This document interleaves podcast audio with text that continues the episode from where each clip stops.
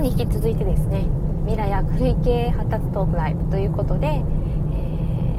ー、多分その15分か20分ぐらいしかできないかなと思うんですけど今から、えー、保育園の方に研修会に、えー、呼ばれているので、えー、ワークショップみたいな、えものを入れた、え研修会を、えやってこようと思っています。私はですね発達を専門として、え皆さんに、達っていう観点を暮らしの中に持って、え世の中を見てみると、ま、いろんなことに気づくきっかけになるんではないかなと思って、え私自身もその発達の観点っていうのを、ま、子育てにももちろん生かしてはいるんですけど、まあ、教育の現場にもいましたので、まあ、指導あのそういうね指導をするとか何か教えるとかそういう場面でも、まあ、発達っていうことは向き合ってはきたんですけれどもこれってやっぱりこう生活の中にあるとすごく、えー、いい、えー、観点だなと思って、えー、今日はそこがねゴールということで、えこれは私の裏ゴールって感じですけど 目標として、えここを先生たちに、え感じてもらえば、え今日の私のミッションは達成かなと、え思っています。なので、まあ、ちょっとね座学が先生たちちょっともう辛い時間帯かなと保育の、えお仕事が終わった後、えー、あのこのね研修会残っていただいてしかも2時間ですよ。聞いていただくので、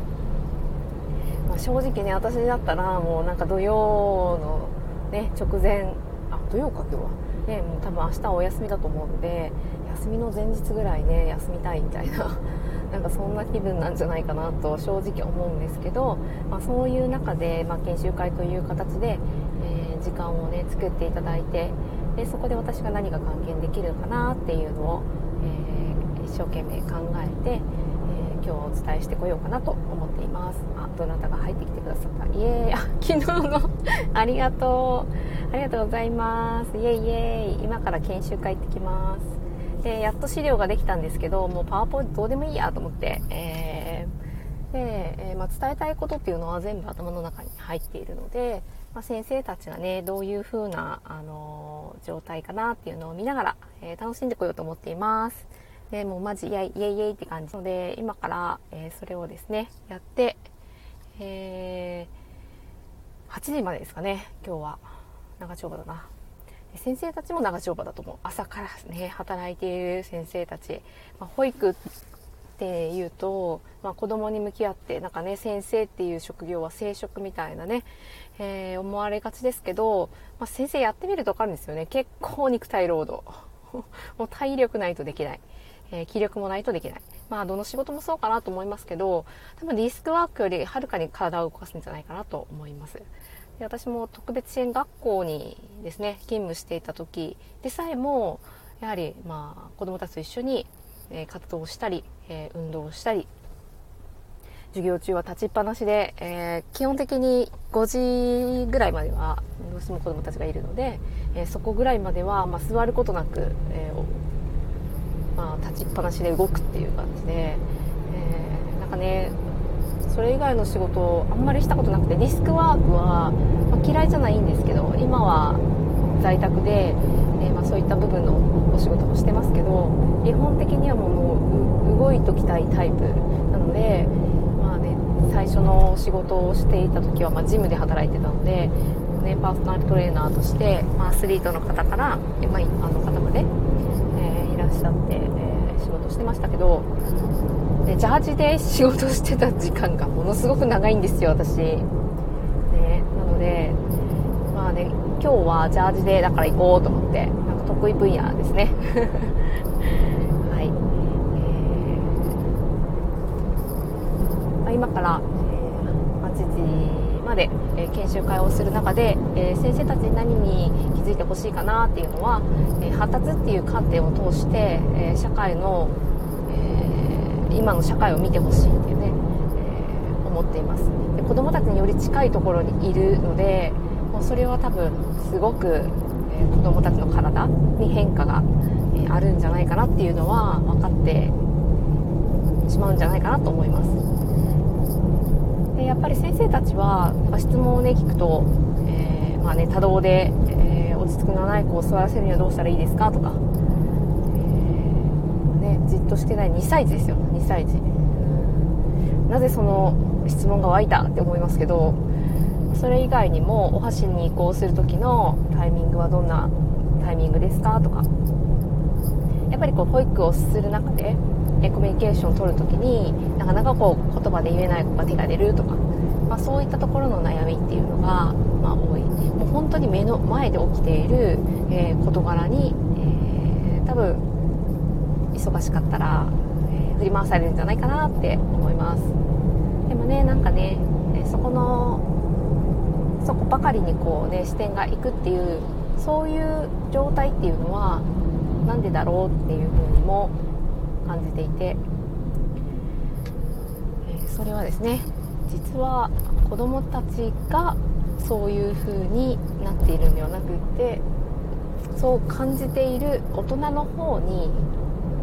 えー、そう判断してしまうきっかけがあったりします、えちょっと抽象的な話ですけどその部分ですね。たくさん多分保育の場面だけじゃなくってあるんですよね。なので、えー、まあ、簡単に言うと無意識の、ね、中にそういうところって全部入っちゃってるのでもう、ね、いちいち意識してらんないよってやつなんですよね、えー、意識してると、まあ、毎日がねいろんなことで大変大変みたいな、まあ、そんな中で保育をするだけでなく生活をするっていうところまあねなかなか冷静にはなれないのかなって思います。なので、えー、そこら辺をですね、えー、感じてもらうために、まあ、今日は、えー、お水のワークっていうのとあとは、え体の、ね、安定感を増す、えワークとあとはね子供たちの中にやっぱりこうちょっとね集中型っていうねここにだけ集中するっていうね。で、まあ、参加したがらない活動がある、まあ、よく言われるのが集団に入りたくない子供たち、まあ、いるんですけどどうしたらいいっていうね質問、まあ、そもそももうね今の時代正直1人で仕事まあ、その物理的な問題ですね。どういう風に仕事してるっていうとこなんですよね。そんなに集団の中にいるっていうね、まあ、そこも一つですよね。だから、まあ、あえてその今バランスを崩している子どもたちをひとまずその集団に入れて調子を狂わすっていうのが、まあ、健全なのかっていうのを普通に考えてもらいたいなっていうのが一つあるんですよね。ただそこに問題として起こるのがその子供誰が見るよっていう話なんですよね。もう加配がつかない加配っていうのは、えー、1人ですね、えー、先生があの追加でつけるかどうか。その保育園にそういう余裕があるかどうかなんですけど、まあ、そういったことができるかっていう人為的な、まあ、どっちかというと物理的問題ですね。人といえども。そういうことが問題だったり、ま社会のルールなんか社会の固定概念そういったものが先生たちのその基準、まあ、そういったところに関係してる場合があって集団に入らないといけないかなってそれって学校の今の仕組みが正直集団だからでしょっていうね。もうなんかそれに尽きるかなって私は思っていてもう多分ですね、えー、学び方が変わるんですよね。昨日ねこの今イエーイって書いてくれてる ケイ君、うん、大学生みたいですけどオンライン授業がねもう大学で、まあ、ほぼ半数ぐらいはね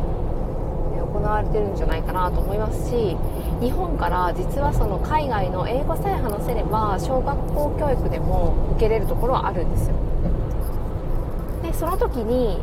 その発達の観点っていうのを知っているとその観点があるとどういう風な生活を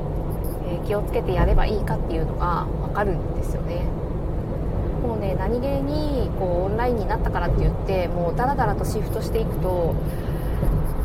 まあね、私が前職働いていたところもなんかリストワークをずっとする人たちもいて私は介護予防の運動指導士として、えー、高齢者の、えー、おじいちゃんおばあちゃんと運動してたんですけどあの私はあんまり座りっぱなしっていうよりは、まあ、公民館に行ってあのはしごしておばあちゃんたちと歌ったり踊ったりするみたいななんかそういうことをしてたので全然体を休めるっていう感じじゃなく動かすっていう感じだったんですけど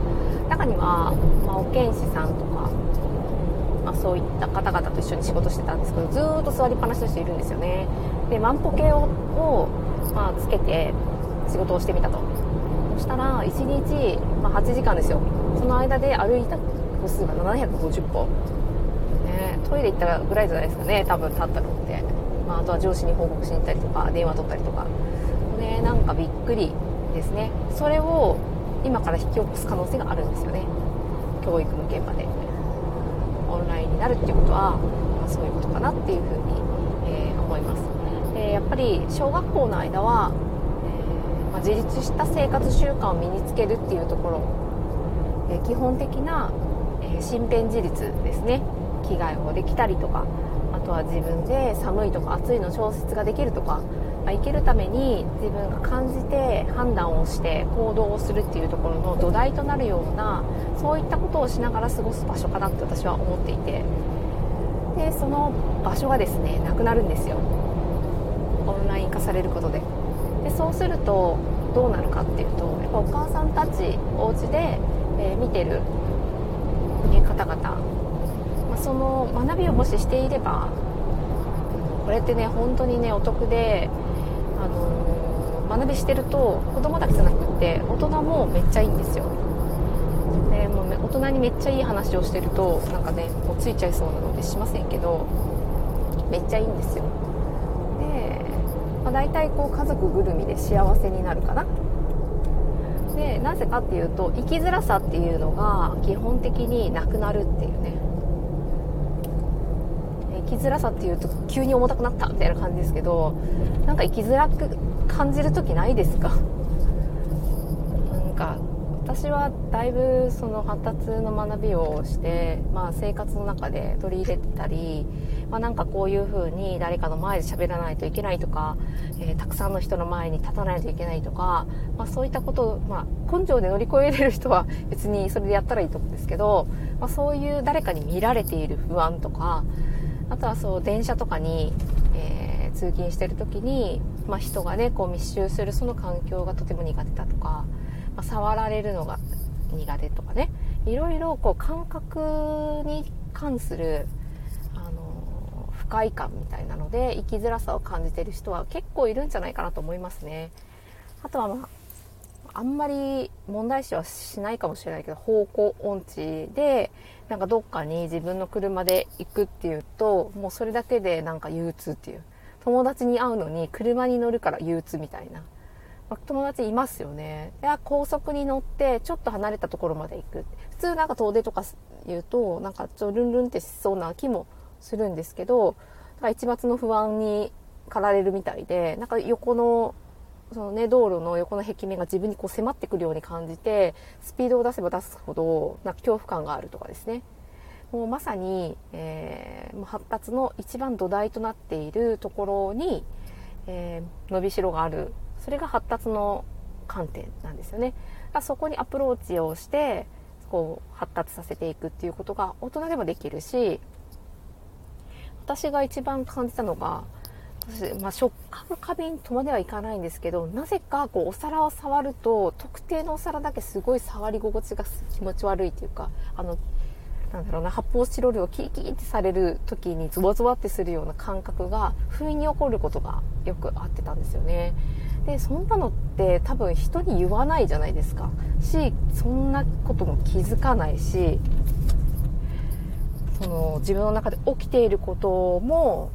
まあ、その時は不快感だけどスルーする。でも私はやっぱ食器をこ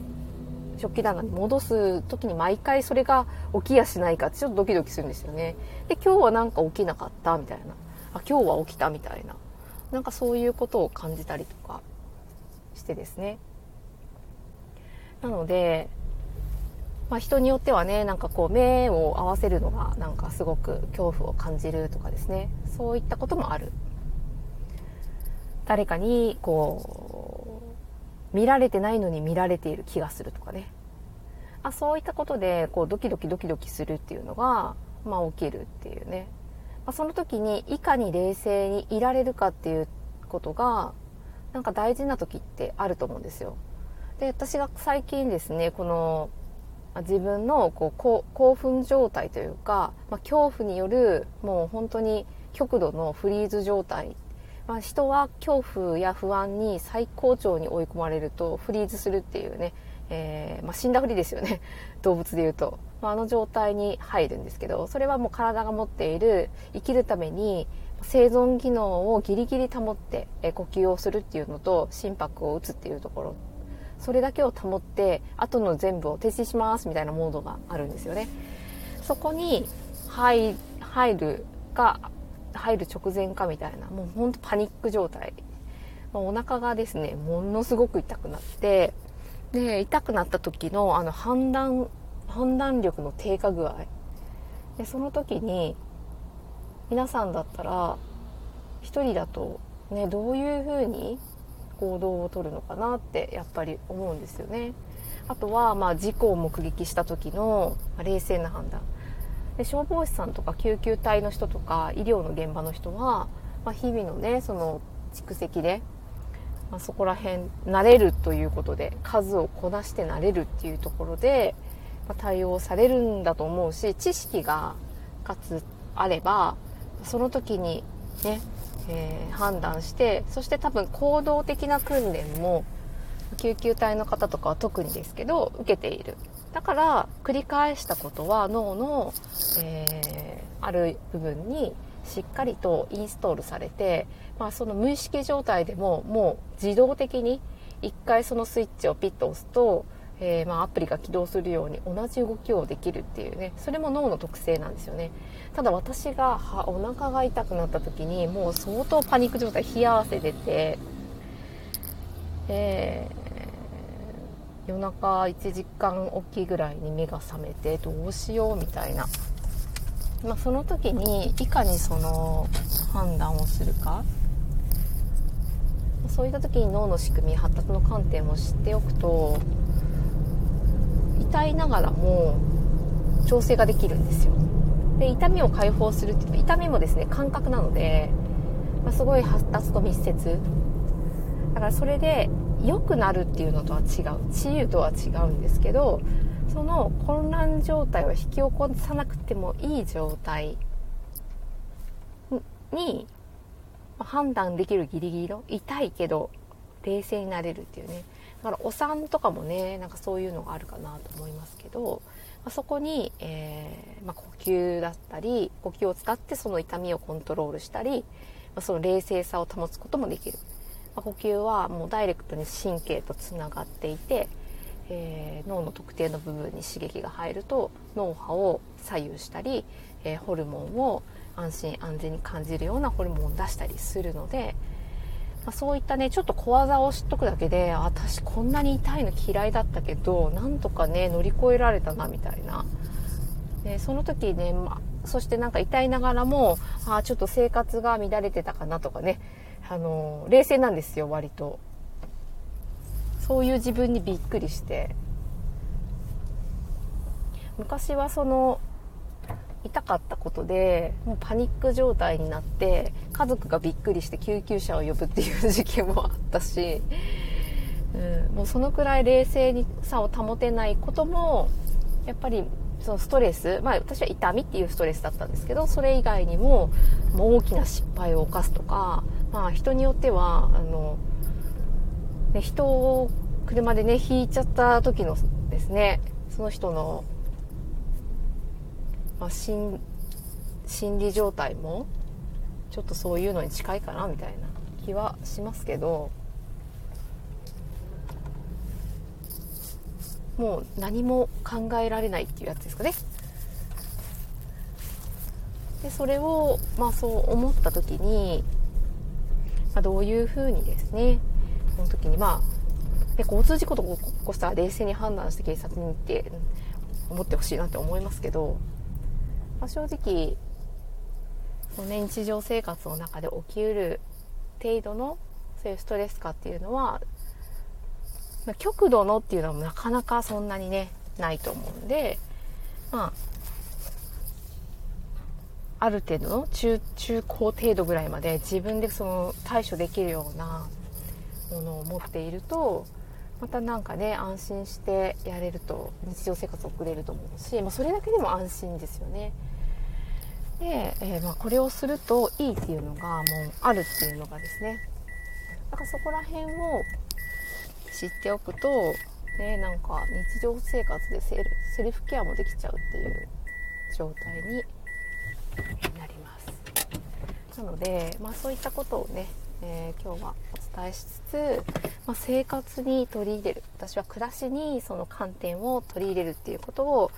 まあ、おすすめしたいなっていうふうに思ってるので、えー、まあすっごい素敵な保育園。